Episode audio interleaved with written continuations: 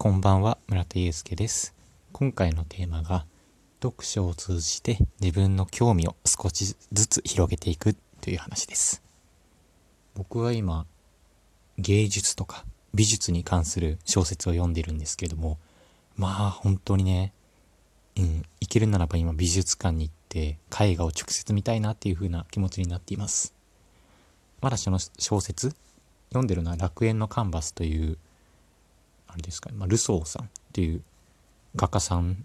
とかを中心にしてる話なんですけれどもいや本当にね今まで全くちょっと美術にはそんなに興味がなかったんですけれどもいやー絵画を見たいしルソーさんもすごい興味があるしっていう風にね今美術への熱がすごく高まっています。うん。これは何でかなって考えた時に読書っていう僕の根本的に好きな行為の上にその美術っていう興味領域が載ったと思うんですね。なのでまだ自分が手を出してない分野に対しても本からアプローチすることで、うん、自分のね知らなかった世界っていうのをどんどんどんどん広げていって、うん、たくさんの喜びっていうのを感じ取れるような人になれるんじゃないかなと思います。というのも最近は小鳥っていう鳥に関する小説も読んでいてそれをね読み終わった後外とか散歩したりとかランニングしていると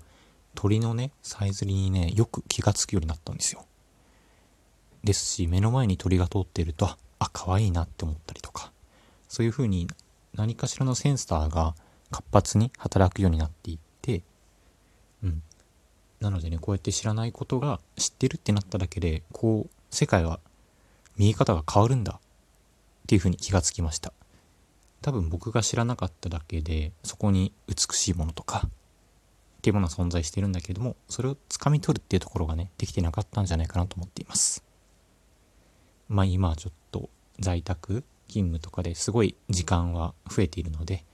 うん、小説とか読んでねまた自分の世界を拡張していきたいと思っています。久しぶりの放送となりましたがちょっとね語りたくなったので放送しました。本日もお聴きいただきありがとうございます。では、おやすみなさい。